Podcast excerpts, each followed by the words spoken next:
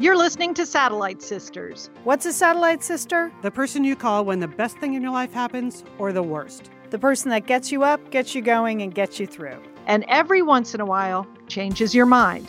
This podcast is part pep talk, part weekly check in. Like grabbing coffee with a friend. Thanks for being here.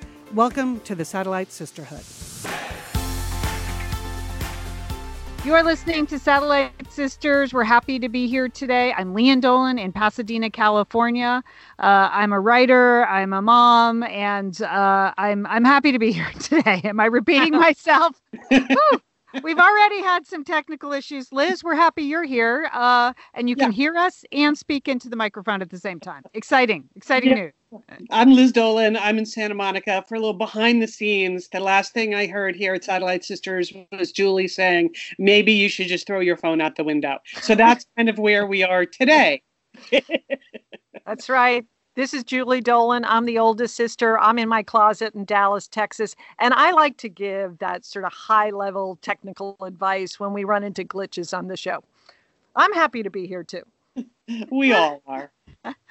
Uh, big thanks to Sergio Enriquez, who always keeps us cool. Our engineer in, in an offsite location, he he doesn't mind that we're freaking out every time something doesn't work. So thank you, Sergio.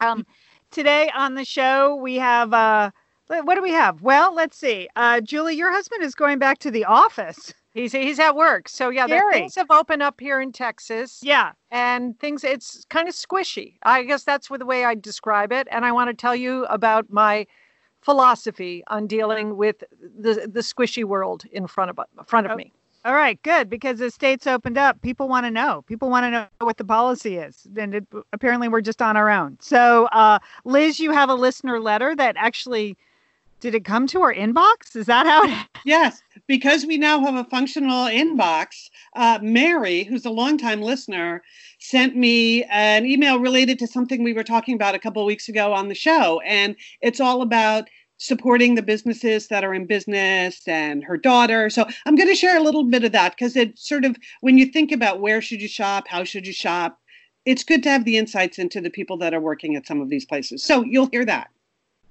We're going to talk a little college admissions and college and high school graduations. There are lots of decisions being made now and things that are supposed to be happening and things that aren't. And we know a lot of satellite sisters and misters have kids in that age bracket. So, uh, you know, I just have a very personal observation about being the mom of a 2020 grad. But Julie, you you're bringing you're bringing some facts to the table. So, right i mean this is going to be a big issue ongoing issue for colleges and universities and there's some news out this week that is just it's not going to work that's all i'm saying Okay. you heard it here first okay it's just not going to work okay Uh, Liz, you have a fun story that involves a theme park, and I just don't want to give it away. I don't even know the story. I'm not familiar with it, so I'm looking forward to your um, reportage. Okay, on- I'll just on- say this, Lian. Swiss Family Robinson Fantasy. That's all. Oh wow! really? That's all. Exciting. Um, we have uh, Cooking with Liz. We have uh, the Blueberry Muffin episode, and then we have a new date for our Washington D.C. event. Good news is uh, you have plenty of time to plan it. yeah. plenty of time. Uh, and then we have some entertaining sisters. But first, I just want to thank everybody. Oh, Joel, you had something. I did. Sorry. I, wa- I have Okay. just an update. You might recall a couple of weeks ago, Liz, you were talking about corona trends that you were seeing in your neighborhood. Mm-hmm. And one of the trends that you have identified as you were walking around were, were that people had bought trampolines, correct? Yes. And and puppies. Those seem to be the two Yeah. big things. Mhm. Well, um, my son and daughter-in-law totally caved in to the pressure from their three kids. They want to get a trampoline now. but here's the problem. There's a trampoline shortage in America. You can't get, you cannot get a trampoline. Okay. They are back ordered until July. My daughter-in-law tried like 10 different outlets, trampoline.com, everything. There's there's no there aren't any trampolines. Okay. Well, Uh, we have a meat shortage and now we have a trampoline shortage. I did have an insight about this, uh, Julie, because in the Sweeney sisters, Lian, I believe, aren't they the family in the neighborhood with a trampoline? Is that true? Yes. Yes. Yes. So and I- and that's and most neighborhoods had one family with one trampoline, and we all went and we trampolined there, right? But now. Right. Now, because of social distancing, everyone needs their own trampoline. That's what's making the difference. You, you, your kids can't go to the house in the neighborhood with the trampoline, so it's trampolines for everybody, which is leading to obviously trampolines for not enough people. Yeah, we have a, we have a serious trampoline shortage. So if you know where there there is a trampoline in North Texas that my daughter-in-law can get her hands on, well, I'd be very grateful. Okay. Yeah, I predict, Julie, uh, as kids start bouncing off the trampoline and breaking their arms, there's going to be a secondary trampoline market. So just wait a month. A couple of ER visits, you're going to some trampolines are going to open up. I feel like. Okay. Liz, thank you. I you, that's good recall from the Sweeney sisters. Yes, there's a trampoline in that book because Yeah. that was such an allure. There's no possible way our mother would have ever bought a trampoline for us, No. but there was a trampoline in our neighborhood, and we didn't even knock. We just wander onto people's lawns and start jumping on their trampoline. Like that's the way it was before li- personal liability laws and things It's like true. that. It's true. So, but I do want to thank everybody for uh, really participating and making the launch of my new book, The Sweeney Sisters, so fun. I had a really fun day last Tuesday, which I did not think was in the cards, frankly. Uh, you know, a couple of weeks ago, things were looking grim, but everybody who's bought the book and supported it and logged on to the interviews I did or the Instagrams I did, I mean, the barrage of photos of you and your book and your blueberry muffins on the Satellite Sisters Facebook page have just made me so happy. So many, many thanks. That was just a, a much better day than I thought it was going to be, and a, a really nice, um, a really nice way to launch this book into the world. So I really appreciate it. That's so great. Well, people It are so great. happy for you, and and they're enjoying the book. They are Yes. really enjoying the book. That's the other really excellent thing, Liz. Uh, thank you for bringing that up. There's been some good legit reviews and then a lot of great word of mouth, which literally is just the kind of publicity you can't pay for. So I'm just so happy people enjoy it. You know, you put something out into the world and people could not enjoy it. And people like to tell you about that. So I mean, the most terrifying place for a writer is Goodreads. It's terrifying, believe me. Like, it's the last place you want to go and see reviews of your book. It's just such a, it makes your palms sweat. Or like the Amazon reviews, oh my gosh, you know, I can't even look. So, just the fact that people seem to genuinely be enjoying it, and particularly at this time, the word escape or tear through it or took me out of the real world for a while, those are all fantastic adjectives. So, I Yeah, really, yeah, I appreciate it. Mhm. And I just wanted to mention I am going to be doing some, some more virtual events. So you know what that means, sisters? More tunic tops for me. Uh, That's good, Li- Lian. I hope in a jewel tone color, as uh, as we already discussed on the show. Julie, no, I, I feel like I have paved the way for wearing clothes that match the book cover. So uh, my book cover is not jewel tone. It's a beautiful navy with floral. Uh, people are seeing that pattern everywhere and posting those. Great. I, I have a tunic coming tomorrow. I'm excited about. I will employ this week. I'm I'm doing one Facebook Live uh, on the sixth. That the it's for the Pequot Library page. That's the library in the book in my hometown library, and I'm excited about that. So I'll put all this information. It's on my author page. It's on uh, the Lian Dolan Facebook page, and I'll also be posting it on the Satellite Sisters Facebook pages. But that's um, Wednesday at uh, 6 p.m. Eastern. That's a Facebook Live, and I'm really looking forward to that. And then on an Instagram account, I'm giving a tour of my office.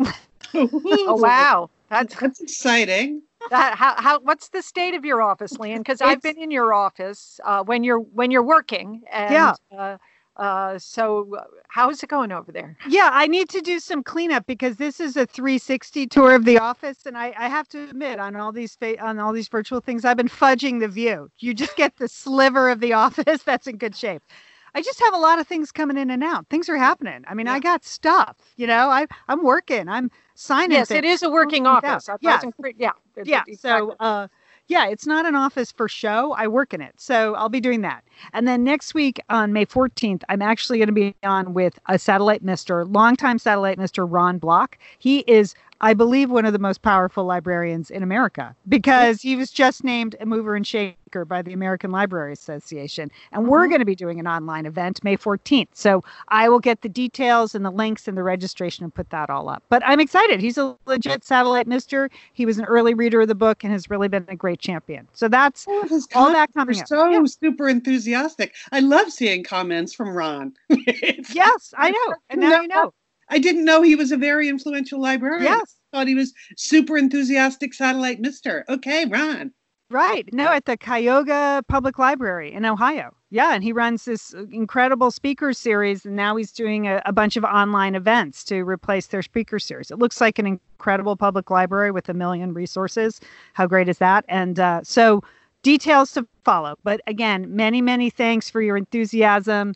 If you love the book, I'd love for you to share share the book with um share share the word about the book. Keep your own copies, people. Uh,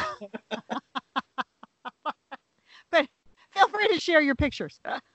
So- Yeah, they're great. Just keep them coming. They all Yeah. look good. It's you know, it's a d- delight to open up the Facebook page, Lian. Well, Lian, it, It sounds is. like you're going to be very busy in your office, like you know, uh, doing all of these online interviews and all of that. But here in Texas, uh, we, you know, we the governor has sort of opened things up here, so we're stepping out in the world. Uh, Texas has opened up a bit. Stores are open. Restaurants can be open with 25% capacity. Movie theaters can be open with 25% capacity. Malls, stores.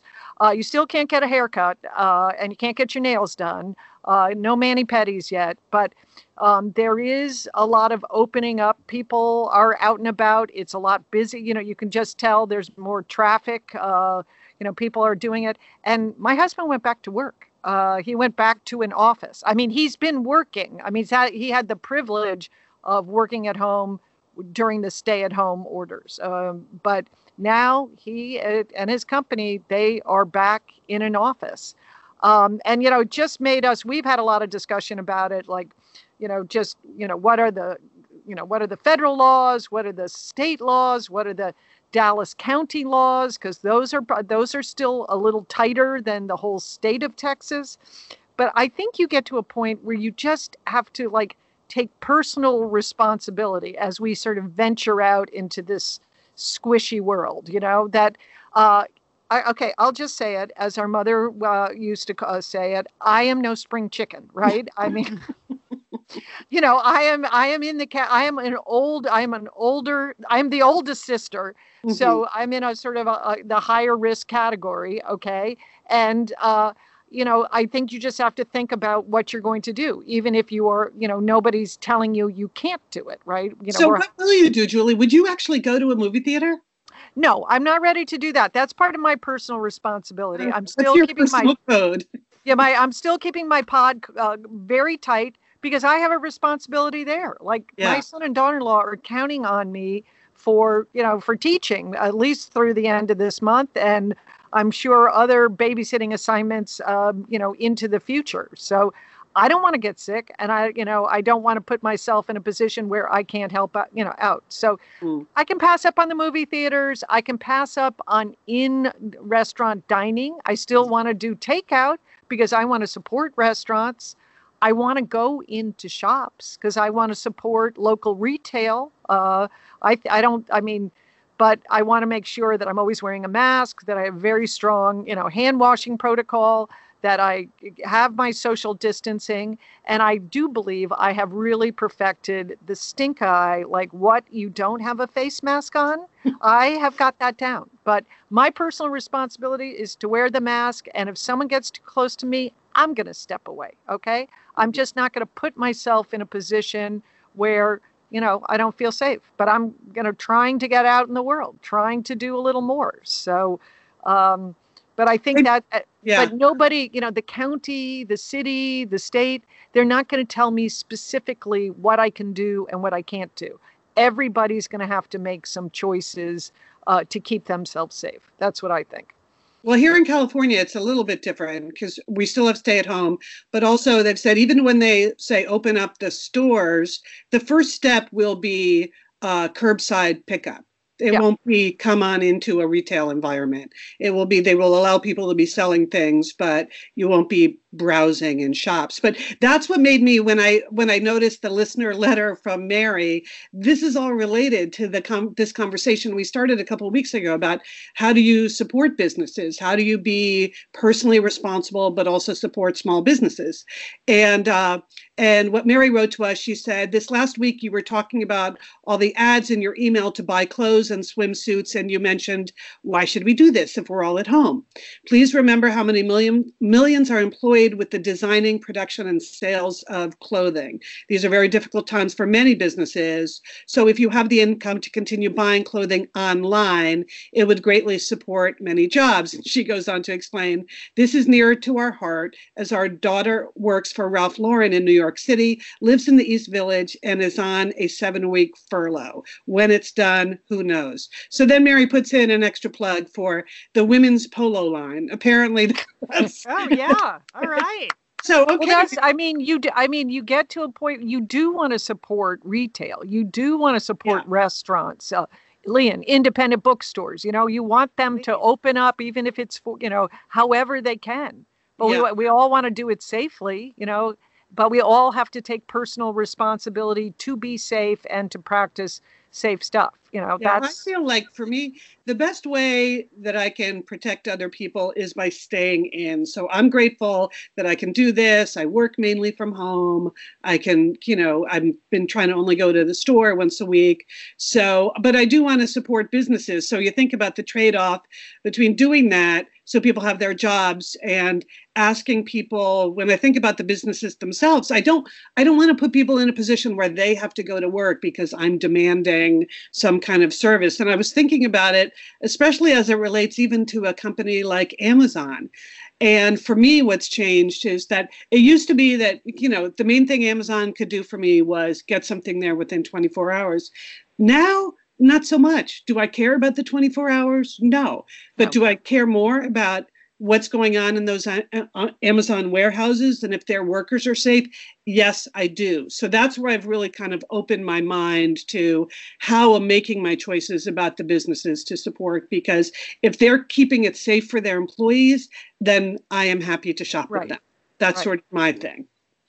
Well, I can tell you, Liz, a friend of mine's son is working a couple of days a week at a big Amazon warehouse, and she feels like they're doing a really good job right That's now. great. You know, you know, he's yeah, he's in his twenties, and and she is okay. She's comfortable with him working there, so that's you know, I can report back on that. Hey, my feeling is. I've already been in the hospital twice this year. I've been in for a big operation and then a really stressful emergency room visit over Christmas. I'm keeping my mask on. I'm keeping my gloves on. I'm keeping my head down until there is a vaccine. And that's Yeah. just Yeah. the way I feel. I am very sorry, Hall and Oates. If you carry on with your concert at the Hollywood Bowl in May, I won't be there.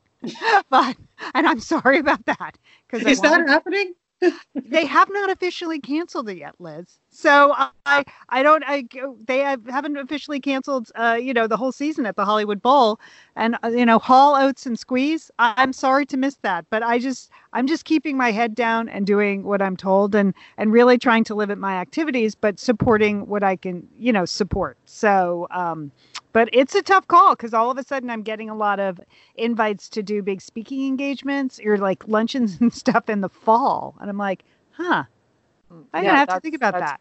That's It's, right. That's it's hard to- tricky. It Yeah. is, it's squishy. That's what it is. And then and everybody's going to have to, you know, we're going to have to figure this out. But it does start at some point with your own personal responsibility, Right. You know, to take Right. care of yourself and to take care of your family, your pod, whatever that is. Yep. Mm.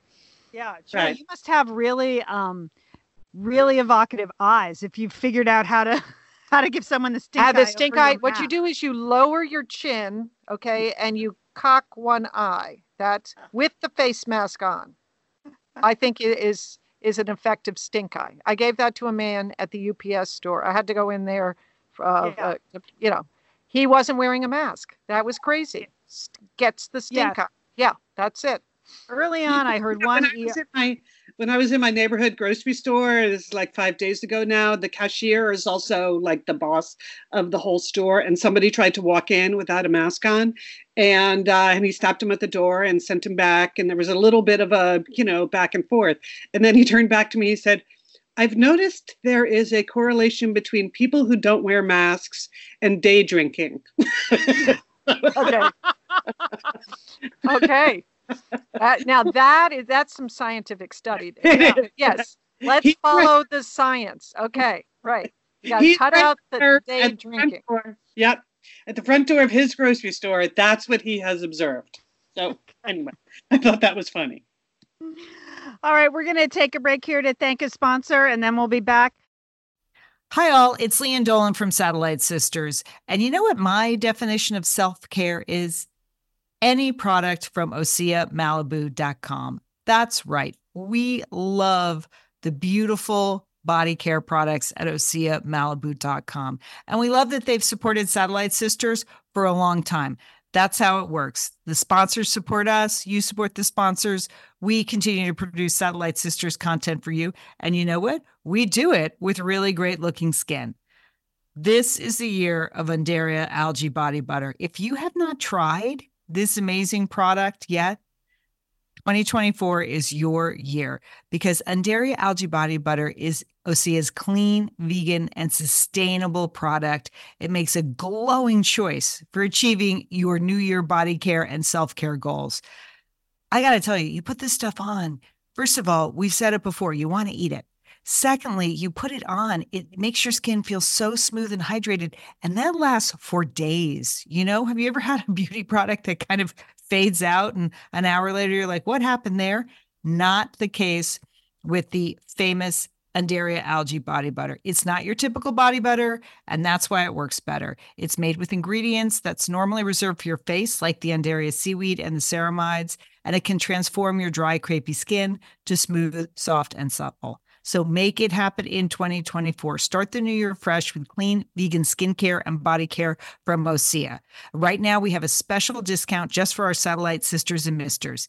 Get 10% off your first order site wide with code SATSisters at OseaMalibu.com. You get free samples with every order and free shipping on orders over $60. Head over to OseaMalibu.com and use code SATSisters for 10% off. All right, sisters, this weekend I just, it hit me. So my son Colin is a 2020 grad and he is on his school is on the quarter system so technically he does not graduate till mid-june so he's still actively in his last term of college he's still living in olympia washington because he lives in a studio apartment there and because he's on the staff this year he's doing an internship slash student thing he's actually like teaching and they're online teaching and running seminars and webinars so he's still up there uh, living living alone and self-isolating but they did cancel his graduation and they moved it to a virtual graduation. Mm. And I knew it was coming, but it just got to me a yeah. couple of weeks ago. And now I see a lot of schools are who graduate in late April and May. People are starting to post online about, you know, people in their full graduation regalia, like standing in their living rooms and Maria Shriver in her Sunday newsletter, she wrote a column about her son's graduation, which was online, and how they zoomed it, and she was crying, and then I'm crying, and then, and then I, you know, and then I grabbed a bunch of Mother's Day cards at the grocery store. So they're not high quality cards, but they're ample cards. And uh, I start. I thought I'd mail some to my friends who I knew had 2020 grads, the moms I've known from Colin's class, you know, for 12 years. And that made me cry when I was filling oh. out the cards it just I know it's not the end of the world, and I I know graduations can be big overblown things, but it just really is just getting to me that there's not going to be one little moment where you can celebrate as a family together. It's such an odd sensation of just yeah. drifting off. Mm-hmm. And Julie, it made me think about the essay you wrote many years ago about like it's kind of your last chance to stand up and cheer for your kid. Like they're right. 22 now or 23, 24, whatever. Like you don't get it's done. Like yeah, that part of like more occasions yeah. to really whoop it up and cheer and you know get out that air horn, even though you're not supposed to bring them to graduations and do all of that. Yeah, and maybe shed a tear or two. You know, it's yeah. a It's Yeah. you don't have that sense of closure. You don't have you don't have that sense of celebration certainly you know about that big day and uh, yeah that sense of drifting i think that's a good good word for it yeah here in texas of course you know everybody has signs on their front lawn that say 2020 grad and you know and you think about each of those houses that that you know that person it just it won't be the same you know uh, so um but- particularly at Colin's School. Well, there's a lot of schools where I mean he goes to a state college, um, Evergreen in Olympia, Washington, but they have a very large percentage of military people that end up at, at Yeah. the school because there's so many bases in Washington. They have a large First Nations group there. You know, they have a lot of um, students. It's not a typical student body. There are a lot of students that come back and go back to school in their late 20s. They have, you know, Colin's in class with single mothers. And so the graduation is a really big deal for people who have first in their families to graduate or really sacrificed a lot to be there. So it's not, it's just, it's kind of breaking my heart a little bit. And so I shout out to all the 2020 moms and parents because it does take a lot. Oh yeah, right. To get him all the way through high school and college, yeah. Yeah. I know. Yeah. I know. I So- know. I mean, so you're that's- sending Mother's Day cards to the mothers mothers of grads. Yes. Oh, that's so nice. Well, I, Yeah. you know, Liz, in my quest to nice. single-handedly save the post office and I mean, and that's been a long time mission of mine. I'm not a bandwagoner. I mean, come on. We've been we we have a lot of postal workers who listen to the show and We we, always have because we were on satellite radio. We have all those people who've been delivering mail in rural Montana for years who listen to the show. So uh so yeah, so I'm sending them cards, but it just it just has really struck me.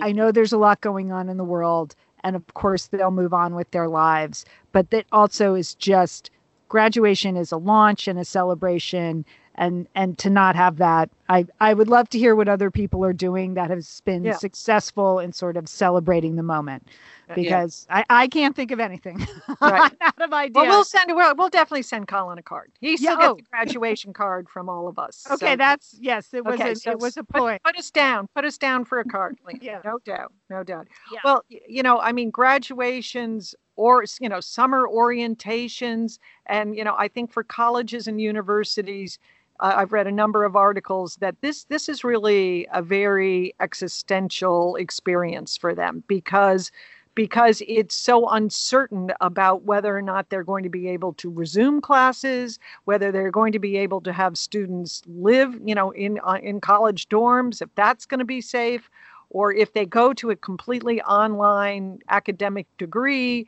how you know what's you know how do you differentiate like a Harvard from a University of Phoenix? I mean this this is really a very uh, big moment in time for higher education lots of people working on this.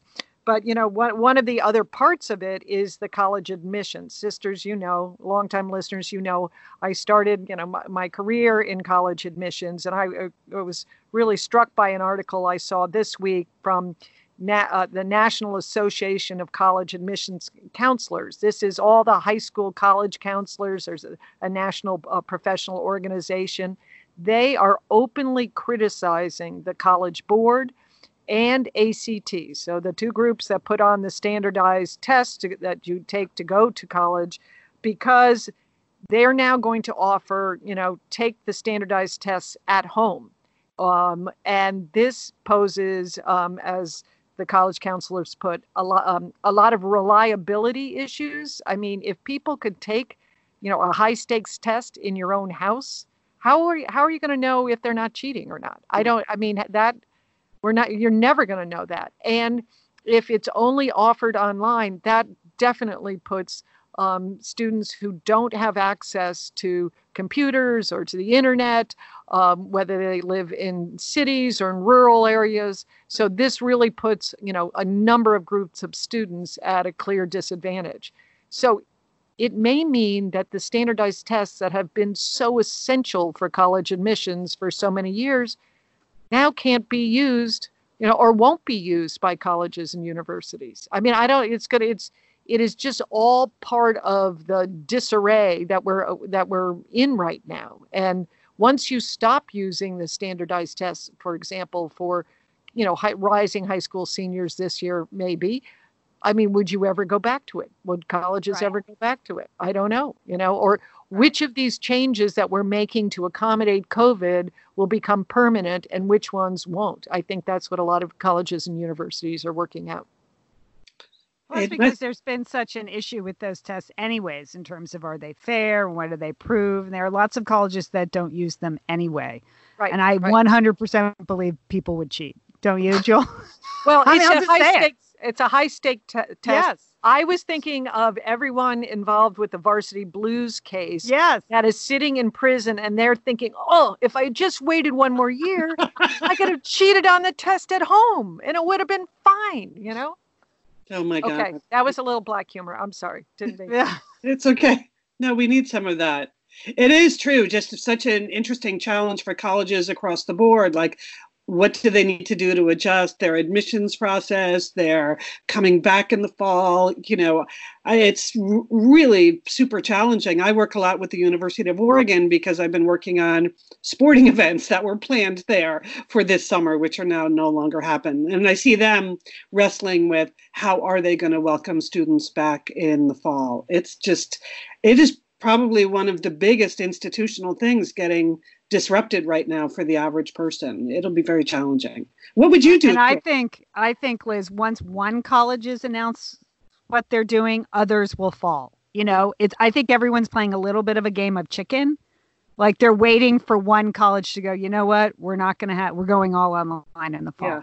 because Yeah. there's been a lot of hedging. I saw my I went to Pomona College, which is a small liberal arts college, and deep in an article buried in the LA Times, I heard the president Gabrielle Starr. She was quoted as saying, "Well, maybe we'll just have freshmen and transfers on campus, but not upperclassmen." Like that's one scenario we're thinking about for the fall, so we can, you know, spread out people in dorms and things like that. So yeah, it's a lot of questions, and I think it will change colleges forever. But Maybe that's okay at this point. I think college admissions is nuts. So that's my prof- it's my professional opinion. But it does leave these, you know, a lot of families in limbo. I know you influx. Absolutely. yeah. Yeah. And if you've spent years um, forcing your child to take practice SAT tests, you'd be so mad. You know, the other thing is colleges and universities employ a lot of people. Right. And uh, They so are that's big- all right. part of the calculation as well, too. So Right. Yeah, I know. You, I know USC is the biggest employer in Los Angeles. this is, I know. So Yeah. these are, you know, these are very complicated decisions. Yeah. Okay, well, you may or may not be able to go to college in the fall. Another place you may or may not be able to go is Disney World. But the on a lighter note, I saw this headline uh, in the paper the other day that was "Man's Disney World quarantine cut short," and there was there's like a mugshot photo with it. He looks suspiciously like Nick Nolte. Uh, Yes, he does, Liz. but his name is Richard J. McGuire, and he was arrested for camping on Discovery Island. So basically, he was trying to have kind of a Swiss Family Robinson adventure. Uh, he's from he's from Alabama, but he took a boat over to Discovery Island and was thinking he might just camp out for a while. And that's just super not allowed. And of course, they saw him. So they managed to find him on the island. And he said he didn't realize he wasn't allowed there, even though there are, of course, giant no trespassing signs. But anyway, so that part of the story was interesting to me. But then when I dug in, it got even more interesting because many of you may know this because you're a Disney files. I did not know this, but Discovery Island has been closed since 1999.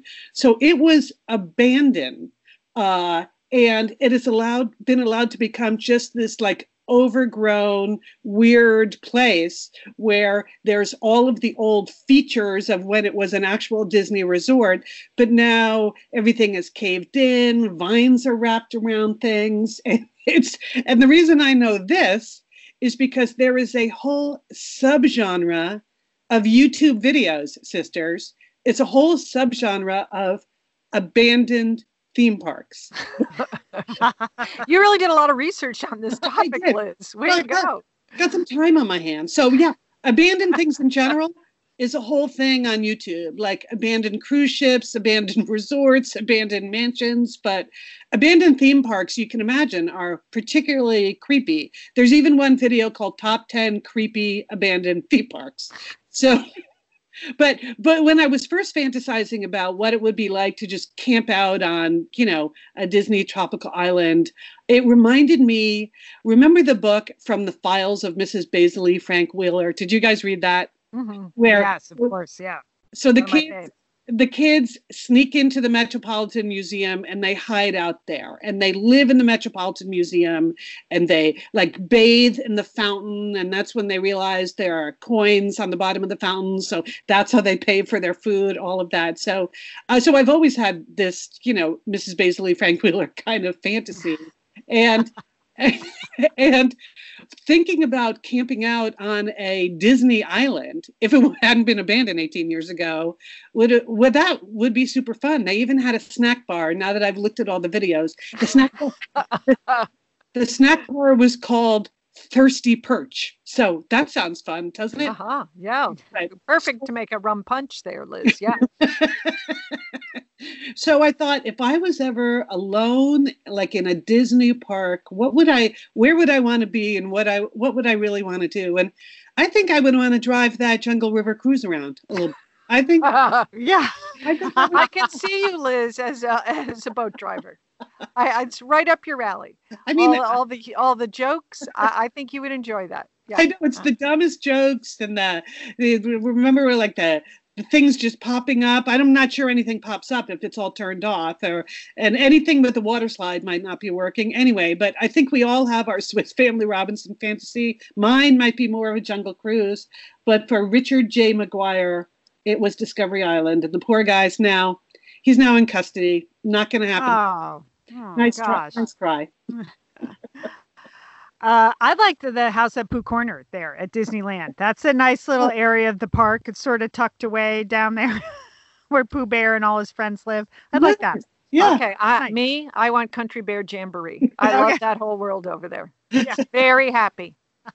Super happy. Yeah. Uh, you know, you just can't be. I, well, Small World still a, still a favorite. You could just cruise around in those boats for a while too. Yeah. That would be fun. Small World would be, yes. Or Pirates of the Caribbean would also be. That looks like a good time. Uh, uh, When, when Sort you're by, when you're by That's- yourself yeah. you don't have to stand. when at- you're by yourself, yeah, you can move around. Yeah. Okay.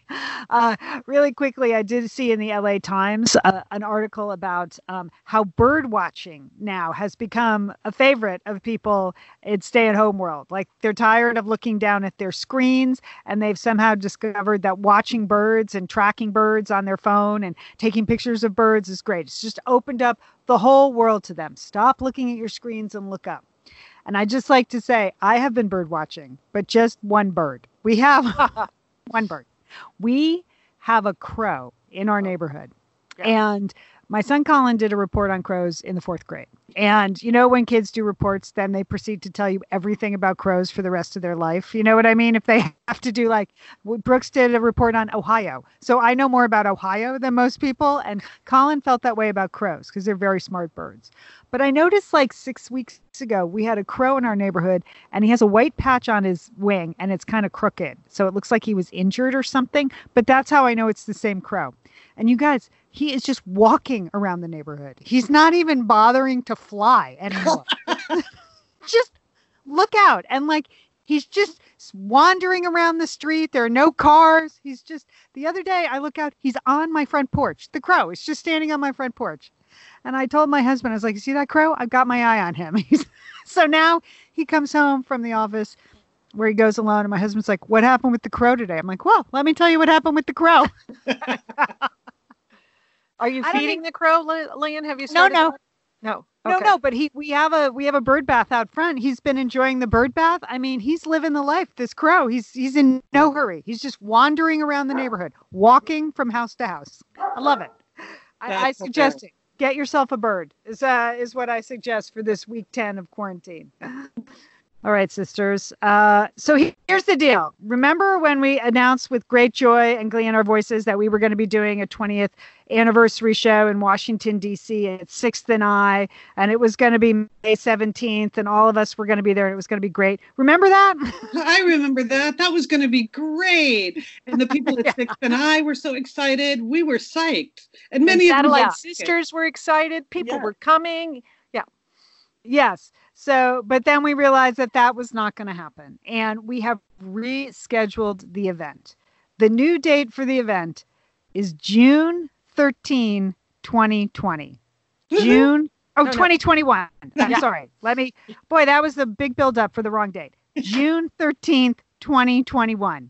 June 13, 2021.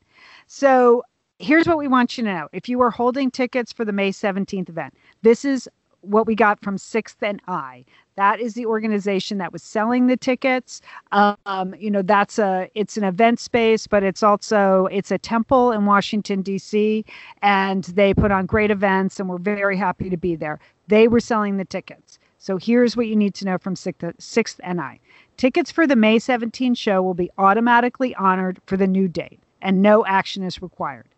If you had tickets to the show in May 20 2020 and cannot attend the rescheduled show in 2021, please consider allowing the value of your ticket to act as a tax deductible donation to support our nonprofit operation during this difficult time. All buyers will be contacted by 6th and I. If you need to obtain a refund because they can't make it to the 2021 date, they'll contact you through Eventbrite. Okay, so that's what that's what's happening. If you have the tickets and you're going to let it roll for 2021, that would be great. Just hold on to them. They'll be honored. If not, consider a donation, but you'll be getting information on a refund if that's what you wish. So that's it. June 13th, 2021. okay, I'm adding that to my calendar. It's the first Book thing it. I have booked for 2021. Very excited. Uh, and we've and we've let Monica and Sheila know, right? They're all in 2021. Yeah, they're in. I told them save the date. Hold hold on to it. Save the yeah. date. So that's yeah, that's what's happening. Lian and Julie here from Satellite Sisters, and we want to thank our friend Jenni Kayne. Hi, Jenni. We love Jenni Kayne. We know you know it's a California brand through and through, and we love their staples because it makes getting dressed so easy. Minimalist, effortless, but totally refined. And hello, Julie Dolan, that's kind of you, minimalist, effortless, and totally refined. What have you been wearing from Jenni Kayne this week? Lian, I love the cocoon cardigan. It's perfect for the hot again, cold again weather we're having. You know, this is sweater weather, and you can just pop on that cardigan. And even if you're wearing something schlumpy underneath, all of a sudden you look elevated and you're ready to go. You look minimalist, effortless, and totally refined when you wear the cocoon cardigan. Yes, I do, Lian. Uh, I get compliments on it too because it's just the perfect thing to put on. Well, that's why we love Jenni Kayne is that everything is beautifully designed and really flatters the wearer. So we want to encourage you to check out everything over at jennikayne.com. You're going to find your new uniform. What is it that you want to put on that just perks up your your presentation? Find your new uniform at jennikayne.com. Our listeners get 15% off their first order when they use code SISTERS at checkout. That's 15% off your first order at jennikayne.com. And Jenni Kayne is spelled J E N N I K A Y N E. JenniKayne.com, promo code SISTERS. Let getting dressed be one less thing to worry about. Thanks, Jenni. Okay, that's great. That is exciting news. Well, okay, let's get to a quick recap of this week's Cooking with Liz, which happens there in the Satellite Sisters Facebook group. So this week's assignment was it was a Sweeney Sister salute because it was Lian's launch week for the book. So our mother, Edna Dolan, her blueberry muffins make a cameo in the Sweeney Sisters. And there's just an amazing Fourth of July party scene in the book where a lot happens in that scene, Lian. A lot happens. A lot goes mm-hmm. on Fourth of July. And so, of course, blueberry muffins um, are part of the Fourth of July festivities. So I think, so I made the blueberry muffins according to mom's recipe. And on the cooking front, I think I nailed it. I think I learned the number one um, lesson, which is that there's no eyeballing in baking. And with the help of the live audience, they caught me. they caught me at the They last. saved you, Liz. They, They saved you. saved me, Julie, because I was about to put the muffins in the oven without putting the sugar on top, and that would have been disastrous. But anyway, you saved me, all of you who are watching on Facebook Live. And then, so that was a test batch. That was the other big um, new feature of Cooking with Liz is that I actually made a test batch on Saturday. So, and then with the test batch, there was a contactless delivery to Lian's, which Yeah. you know, I just thought somebody should eat the test batch. And uh, so, Lian, I dropped those by uh, your house. So, what did you think? I can say that they were delicious, Liz. I mean, I, they were just, uh, you know, that's a great recipe because it's not super sweet. Yeah. But a, a couple of keys, like you followed the recipe, and that really that really matters. Took some heat last week because Yeah. I called you out for not following the recipe. But you know, cooking is chemistry, Yeah. and uh, there are you know there are amounts and there are preparations in there for a reason because those you know bakers and recipe developers they work hard. You Yeah. followed the recipe, you measured, you had the right proportion. Again, very important proportions of blueberries to muffin. Great. weren't- Right, which was important. And then when I saw that there was sugar on top, I was shocked because I thought for sure sure you would forget the sugar. I I was like, that's gonna be she's not gonna be able to handle the sugar. That's going to be her Waterloo. She's It is. Yeah. again because it's the reading and the notes and like but you Yeah. pulled it all you pulled it all up and they were delicious it's they're just the right size they're not too sweet it's Yeah. a perfect little taste treat that muffin it's a great recipe No, that's true. Thank you. Thank you. I felt like I worked hard on the blueberry to muffin ratio. it's proportions are everything Mhm. yeah no you got it you nailed it so um anyway so then i came home and i made the made for tv batch which i thought looked even better and my guest taster on sunday was sheila dolan who showed up at liz's tasting window and she seemed to really enjoy them and she even commented on the fact Lian that they're not too sweet sort of just sweet enough but not too Yeah. sweet so anyway julie i know you were watching the finale anything any comments you had on the finale Well, I think the thing is, Liz, that these muffins are part of our childhood memory. Our, our mom used to make them on the 4th of July. So, my question to you is Uh, when you ate the muffin, and this was the first time that you actually ate on Cooking with Liz, that you were mm-hmm. eating what you what you made, did the muffins taste the way you remembered? Mm, oh, good questions. Yes, but remember, often when we would eat them, we would be at the beach for a big party, you know. So obviously, I'm we're all prisoners in our home, so I didn't have that part of it going on. But yeah, it tasted super like the strong blueberry flavor because so many blueberries.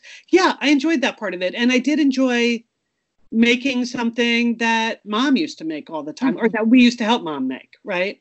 Right. Right. Yeah, you were never in charge of those. I used to, I could make those for mom, but Yeah. I don't think I don't I don't think you ever got that assignment. You were on like celery sticks or carrot sticks. I think Nothing personal, Liz. That, that's probably true. So, um, so I feel like the this first whole bunch of cooking with Liz's, where you know I was trying out some more ambitious things and and doing the fundamentals. I feel like okay, um, we're done with that, and I'm going to move on with my concept. So my concept, because making the blueberry muffins was, you know, really emotionally satisfying, and there are a lot of stories that go with that. As I continue with cooking with Liz, my theme is going to be to do some family favorites because it's especially fun to make and talk about. And whether it's all of our families now, what we make, or what our family, you know, things we made uh, when we were kids. So for um, so for this coming Sunday, Julie, I was wondering, can you think of a family favorite that that you make or that we had that you would want to suggest to me? Well, I do, Liz. I have a suggestion for you because this was in permanent rot- rotation at uh, the Dolan family growing up, and that is a meatloaf, Liz. Mm. Okay, and I and I want to recommend the Barefoot Contessa turkey meatloaf. This was one of Mom's favorite recipes. Um, but the other thing about a meatloaf, why it was so good for a mother with eight children, is that she would make the meatloaf and then she'd take eight baked potatoes and she could stick it all in the oven and it would all cook at the same time and there she had a dinner uh, with some vegetables, obviously Okay. on the side. So I think a meatloaf. Um, I would I would suggest you get some smaller loaf pans so you can do it to the scale of a single person. Yes. Um, but uh, you know you can make multiple small meatloaves. There, it's good hot. It's good cold. If you use turkey, then you know it's lower in fat. Um, so I th- uh, that would be my recommendation because you ate a lot of meatloaf growing up, and it may bring back some very fond memories of dinner around the table in Connecticut on Cross Highway. Okay. All right. So details to come. If you join the Satellite Sisters Facebook group, then you can always see my production schedules, and uh, I will post there like when you'll be able to see the episodes live. But that's it this weekend. Um, turkey meatloaf. So yeah. Okay. Thanks, you guys. Okay. Good luck. Good luck.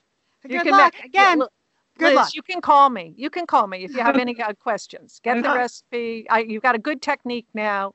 We're happy to guide you through this. Okay. Okay. Thank you. Thank right. you, sisters.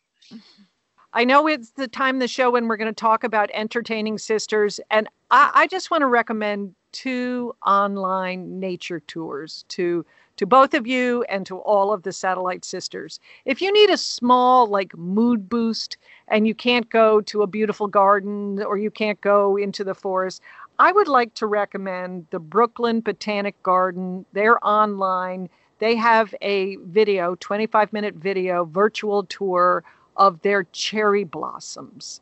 And Oh, it is great. absolutely beautiful. First of all, very high quality production. Whoever did this is like a first class filmmaker or something because it is beautiful and it's just transporting. If you just need a little tranquility during your day, uh, go to their website and uh, and watch the virtual tour of their uh, cherry blossoms. They're all right in bloom right now, and they're exquisite. This is one of my favorite places in New York. Um, I've spent a lot of time there with my granddaughters, um, but this little video is good. Closer to home, the Dallas Arboretum. Lian, you've been there with me uh, to the Yes, Dallas gorgeous. Arboretum. Is an absolutely magnificent uh, botanic ar- uh, garden and arboretum.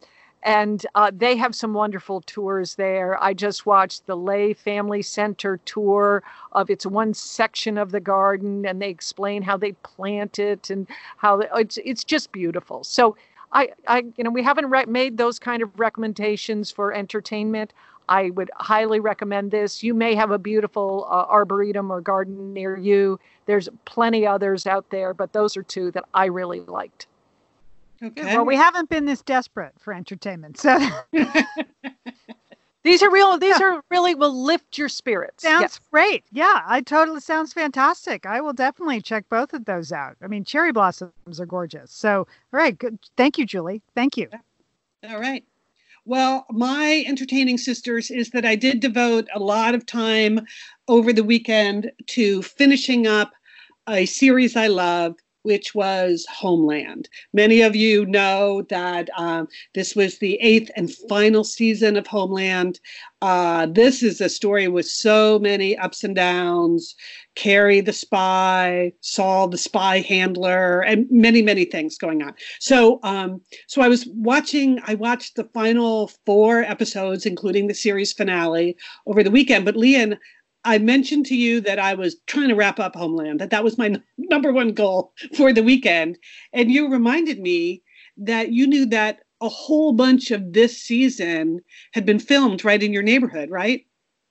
Right. I don't watch the show because Showtime is pretty much the only channel in existence that we don't pay for. So I've never wa- watched Homeland, but they were shooting on our street for three weeks, which is a really long shoot. Usually shoots come in for a day or two, and we have tons of TV and film shot in our neighborhood. Uh, but they were set up three weeks. They had totally blacked out this house. They had 24 7 security on set, which is really unusual.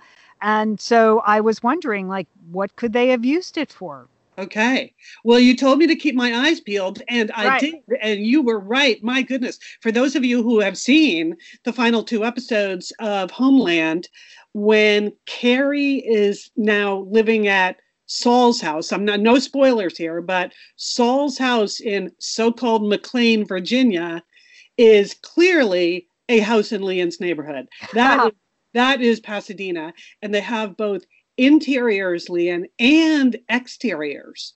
So it. Oh. And so you you would really enjoy it. Maybe if you well, you're not allowed to come over here, but I don't want to have to pay for another. Anyway, uh, there, if you look at some of the stills online from the the series finale, you'll see Okay. it standing inside a Pasadena home. But one of again, without spoiling anything, she has to like make a big decision, which is whether or not she's going to kill Saul. And uh, you know, because there's a war in Pakistan that could happen. Anyway, it gets very complicated. So you might want to have known, Lian, that there was a Russian kill team staked out in your neighborhood. They were Oh, they were parked in front of Saul's house. Like it it got hairy there for a while. And that's all that's all clearly Pasadena. So uh, thank you. I wouldn't have appreciated that quite so much if I hadn't been looking out to which part of this is uh, could have been uh, the house in Lian's neighborhood. Anyway, oh, that's good. That's fun to know. Yeah, Yeah. that's fun to know. So I um, I don't know how many of you watch Homeland. I personally was very satisfied with the way it wrapped up. Very surprising, powerful, but um, really good ending. So I will just leave it at that. I recommend it if you ever have. It's eight seasons. You know, if we're really in the current unpleasantness for the long haul, you can start at the beginning now. So totally up to you. there you go. Or you could just watch cherry blossoms. One or the other. Or you can watch the cherry blossoms. yeah. Russian kill teams, cherry blossoms. Well, I just want to let people know uh, that next week uh, is our best beach bag book show. I know it's ironic now. Who knew that title would be ironic? Because many of us won't be allowed to go to our own beaches, but that's okay. We're still plowing ahead with our picks for great books to put in your beach bag, even if you never leave your house this summer. And so I've been reading a ton. We have recommendations from all the sisters. I've been doing my best to find some titles that maybe you wouldn't find yourself. And I'm very excited because we have an interview with um, Greer Hendricks and Sarah Pekkanen, who are the authors who write a lot of great thrillers that you've probably read. But their new book, You Are Not Alone, is out now. They're a writing team, like a novel writing team, which intrigues me. So, uh, and I'll let you in. Like, we taped this episode with them, we taped the interview with them the day their book tour started, which was March 4th and I think their book tour ended March 5th. So, uh, so it was kind of fun to go back and listen um, to this particular interview. I, I re-listened just to make sure we could still play it, and it's just a delight and a joy. So that is on next week's show. That's our best beach bag book show uh, next week. So if you're looking for a reading for the summer, we got you covered next week. Yep, I think people need a lot of new good books, whether or not they're going to read them at the beach. So this will be great. We also are including this year for the first time, we're expanding our definition. We're including some podcasts that you might enjoy. So we've we're do, out doing some early listening and some research on some podcast series that you might enjoy as well as books. A big thanks to Sergio Enriquez. Uh, he's our engineer. We miss seeing you, Sergio. You're quiet. You're quiet there, Sergio. We barely we barely hear you talking in the background. We miss you. Um, all right, sisters. It's uh it's Cinco de Mayo. Anyone celebrating on our to-do list? Anyone's got a Cinco de Mayo party happening? Yeah, yeah, yeah, yeah. Oh, you do? I do. Here, you know, trying to support local food operations. Uh, a local place near me that I love uh, was making Cinco de Mayo like dinner for two available. And obviously, I'm only dinner for one. But as I've said, this is what happens. You, you know, you end up with dinner for you eat for two because you have dinner for two. But in this case, I think I'll be fine. So I have a, um, I actually have a vegan Cinco de Mayo basket I'm getting, which is uh, vegan pozole, vegan enchiladas, and um, and then the delicious, you know, street corn and rice, and an LA style street cart spicy fruit salad. So all of that will be great and savable for tomorrow's lunch. But it also comes with two shots of Luna Azul tequila. So Ooh, Liz, I you are going to be having a party. I might have to. I might just leave the two shots of tequila in Liz's tasting window and see if any of my maybe Deborah and Bernard would each like a shot of tequila. I'm not really a shot of tequila girl, but anyway. So I'm gonna have a little spare. But that's uh, that's my to do list for tonight is pick up my Cinco de Mayo dinner. Liz, that That's funny. like fun, fun, Yeah. fun. Yeah. How about you, You Lian? always- What's on your you, you can always just dump that tequila in some lime juice with a little bit of something and make your own margarita. That's you can do that too. Okay. Uh, you know what? Mine is also cooking related. I am a very lucky person because I am blurbing. I am blurbing Claire Tansey's new cookbook. Oh, Uh, she wow. sent me a copy of, you know, she's the one that wrote Uncomplicated. She's appeared on many shows, including Cooking with Liz. People love Claire's cookbook here. And so she's bringing out a new cookbook in the fall called Dinner Uncomplicated. So I spent a fantastic two hours this weekend just reading her cookbook, just enjoying her writing is so warm and fun. And you learn so much when you read a really good cookbook and study the recipes. And so this week I'm making a bunch of uh, a bunch of dinners before I actually blurb it. I'm going to make some of Claire's new recipes in the cookbook and uh, looking forward to that, including a scallop recipe. I have really been struggling with my scallops, but I think Claire has solved the problem for me with Oh, nice. looking forward to that. All right. I'm That very sad good. I can't come over for that. I know, sad. I know. Too bad. and Julie, how about you? What's on your to do? Well, well, you know, I'm here at Nana Academy, and it dawned on me that it's Mother's Day this weekend, which means that at Nana Academy, even though it's not on my assignments uh, tablet, that I really have responsible for making some cute Mother's Day craft with Peter. Um, but I, I don't know what we're going to do. I mean, I have a box of ziti and some cooking twine. And so I was thinking of like a macaroni necklace. Yeah. I don't know. I don't know. But I need a Mother's Day craft pretty darn quick because I, you know, I think that's part of what you do in kindergarten is you come home on the Friday before Mother's Day with some adorable Mother's Day craft. Uh, right? Yeah, that's what you do. Mm-hmm. Yeah. Yes. Yeah. Oh, he's- Okay. You can't I go like wrong the with necklace. As long as you've got I don't know. I proposed it. Peter thought it was ridiculous. He thought that was a ridiculous idea. I think that was the word he used too. So I don't know. If you know of a cute craft, let me know. But we do want to wish all the mothers out there, all the you know moms to be, all the the moms, the grandmoms. We know that many of you cannot be with your family. You can't in person get all the love and appreciation that you deserve on your Mother's Day. But, you know, Satellite Sisters, we're sending it to you because moms are great, right? Yes, they are. Beautiful, Happy Mother's Day, everybody. Yeah. Happy Mother's Day. All right, sisters, have a great week. Okay, you too, Lian. Don't forget, call your satellite sister.